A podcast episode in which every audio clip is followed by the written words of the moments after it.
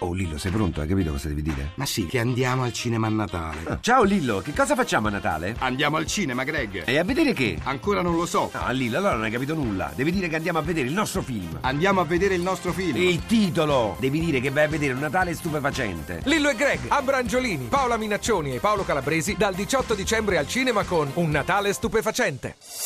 Voci del mattino. Parliamo di consumi in questo periodo natalizio, siamo ormai alle ultime ore, alle ultime battute degli acquisti per il Natale. Allora do il buongiorno a Mariano Bella che è direttore dell'ufficio studi di Confcommercio. Buongiorno, buongiorno a tutti.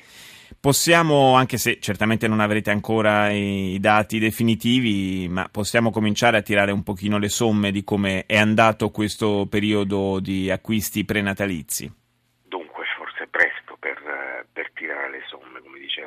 Però eh, abbiamo una, una, buona idea di quelle che sono le propensioni e soprattutto di quelli che sono gli ammontari di, eh, di, risorse disponibili per gli acquisti di Natale e per i consumi aggiuntivi.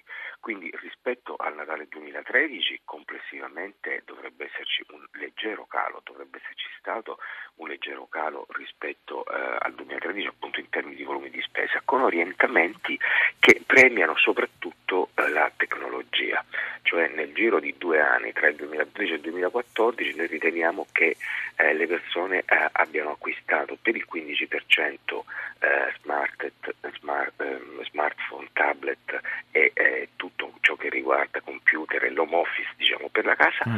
Eh, e con una riduzione all'85% dal 90% di due anni fa eh, rispetto all'abbigliamento, mh, mm, calzature, ehm, alimentari, giocattoli, l'editoria sia elettronica che, eh, che con un calo soprattutto più forte sull'editoria diciamo, di carta. Diciamo che Quindi, sull'abbigliamento probabilmente è un trend che ormai va avanti da un po' di tempo, forse la novità tra virgolette è il settore alimentare.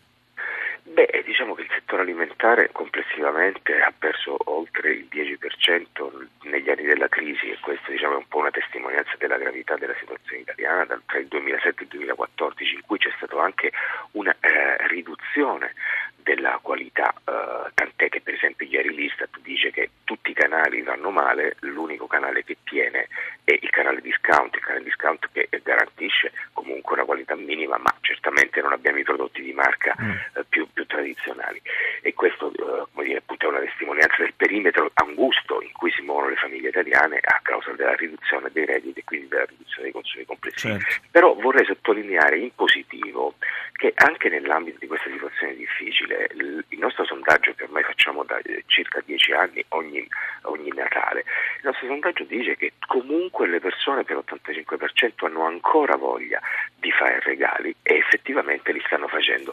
Forse un dato effettivo, diciamo un dato concreto che abbiamo già adesso è che eh, per esempio nelle città d'arte l'afflusso turistico è eh, comunque positivo, dei turisti stranieri in Italia è positivo e questo sta sostenendo per esempio i consumi ai ristoranti, i consumi al bar e gli alberghi.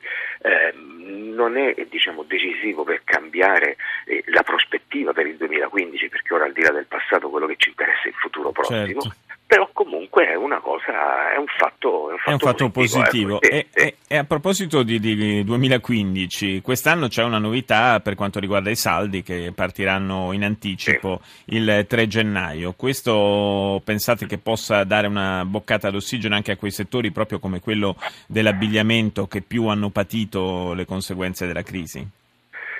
Lo speriamo, lo speriamo, perché mh, ecco, quando l'abbigliamento mostrerà dei segni più, eh, ancorché modesti, vorrà dire che effettivamente il Paese ha abbandonato la crisi e sta entrando in una fase che speriamo non sia soltanto di stagnazione, ma potrebbe essere di ripresa.